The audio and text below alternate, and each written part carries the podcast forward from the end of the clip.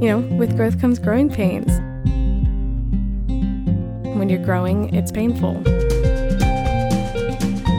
This is Growing Pains with Annie. I'm excited to, you know, grow with you guys. Welcome back, everyone, to Growing Pains with Annie. Man, we have a we have an intro music. No, okay, no, no, we don't. Perfect, perfect. It's right. And insert intro music now. Wow, what a good intro. Missed it. Sounds great. Well, it's been a minute. Welcome back, everyone. I'm glad to be back in the studio recording. A lot of life updates. A lot, a lot is going on. Um, I've been reflecting a lot on, you know, growth. What else is this podcast about besides growing? Nothing. Really pigeonholed myself into that one. That's it. uh, lots of lots of updates. I started my own business, which we talked about a little bit last time, but like I re- like I really started. I have a license now. It's all it's insured. You know, I'm paying taxes. Maybe. Yet to be seen. Who knows? Tax evasion? Who? I graduated college barely skin of my teeth, but it happened. You can't pay me enough to go back. There will be a whole podcast about how college is a scam. Now that I'm out of it, I do have the degree to prove still a scam. But I digress. Today, we're going to be talking a lot about, as always, growth. I've been reflecting a lot recently. Um, I was actually in John and Jordan's wedding relationship tracker soon. I promise.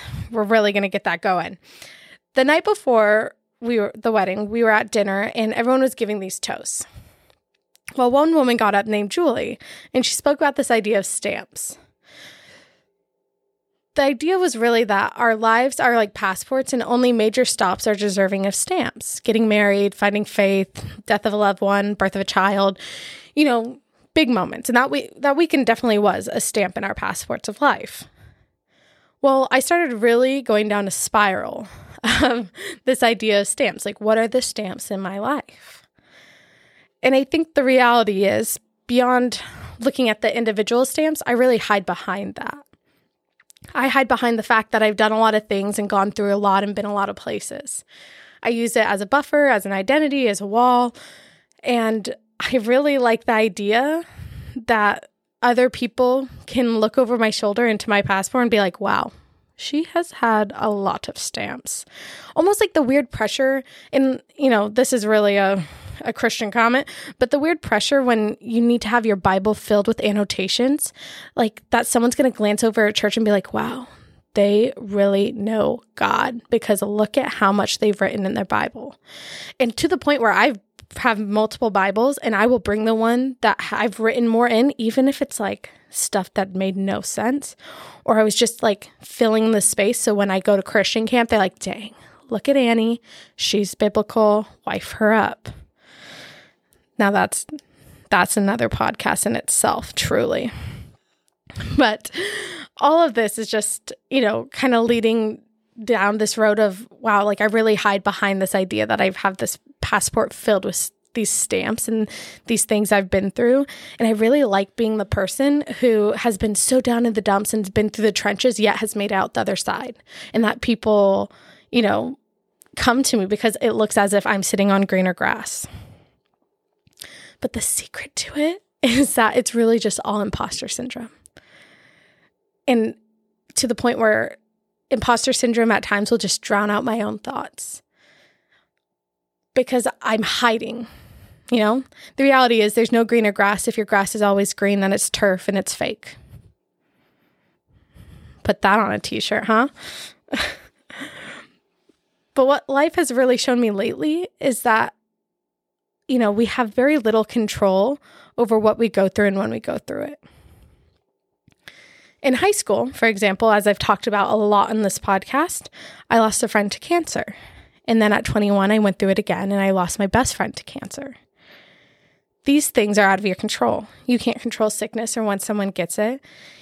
Even though these events may have been may have played a very large role in my constant struggle with the need to feel in control, once again, that's another story for another podcast when I went through these things, I knew I was young, right? Like, I get it. You know, you're not supposed to lose friends in high school or, or when you're in your early 20s. Like, you're supposed to do that when you're old, like in your 60s. Sorry, mom and dad. That's just the age that came to mind.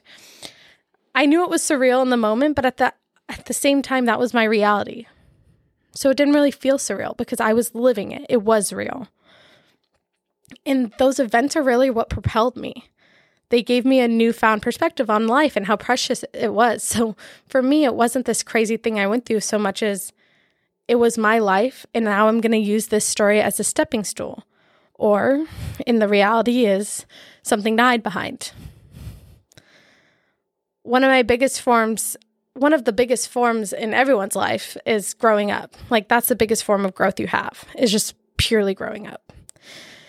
And a controversial opinion is that birthdays don't celebrate growing up, but rather growing old.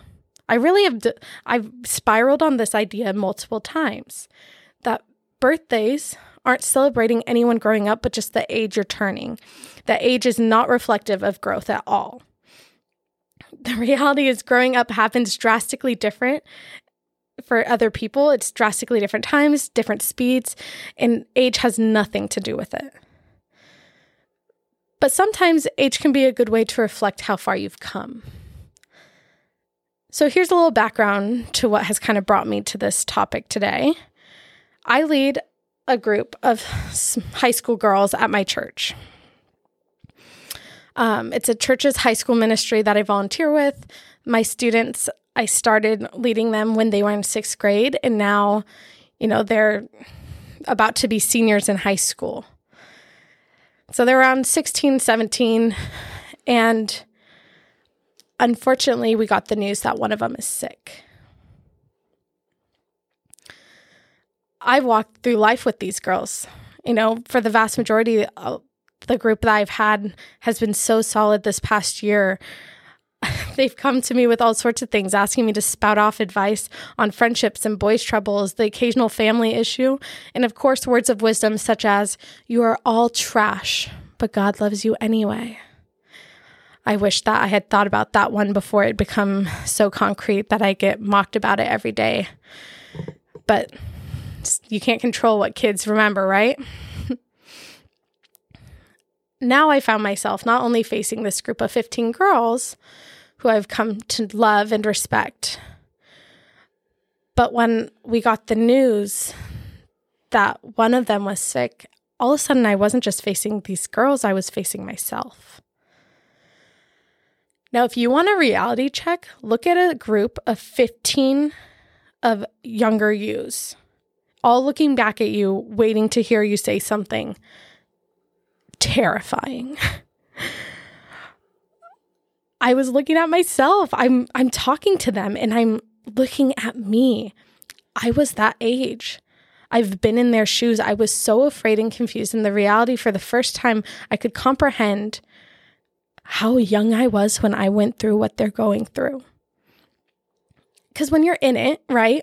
When I was, you know, 17, having a friend I know go through cancer, it didn't feel that surreal because I was I was that. It was me. It was my reality. But now I'm looking at these girls, 15 of them, and I'm sitting in a group explaining to them what's going to happen next and how how it looks like to walk through life with someone who's battling something like this. And all of a sudden, I can't get over the fact that they are so little which is crazy because so often I sit in that group and they talk and they are so wise. And I can't get over the fact at how much more mature they are than me at times and how wise beyond their years they are. But that was such a humbling experience to realize how little they really are. Because in high school, for most people, it's kind of a shelter. You know, your days are blocked out for you perfectly. You're told what to go and when, the next steps. And I always talk about with them this idea of our small group at church that one day when they graduate, they're not going to have this. They're not going to have a high school ministry that sets up basically a friend group for them with a leader to give them advice that they can talk to.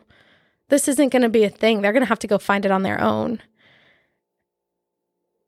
It's all prepared for you But then you're met with something like illness.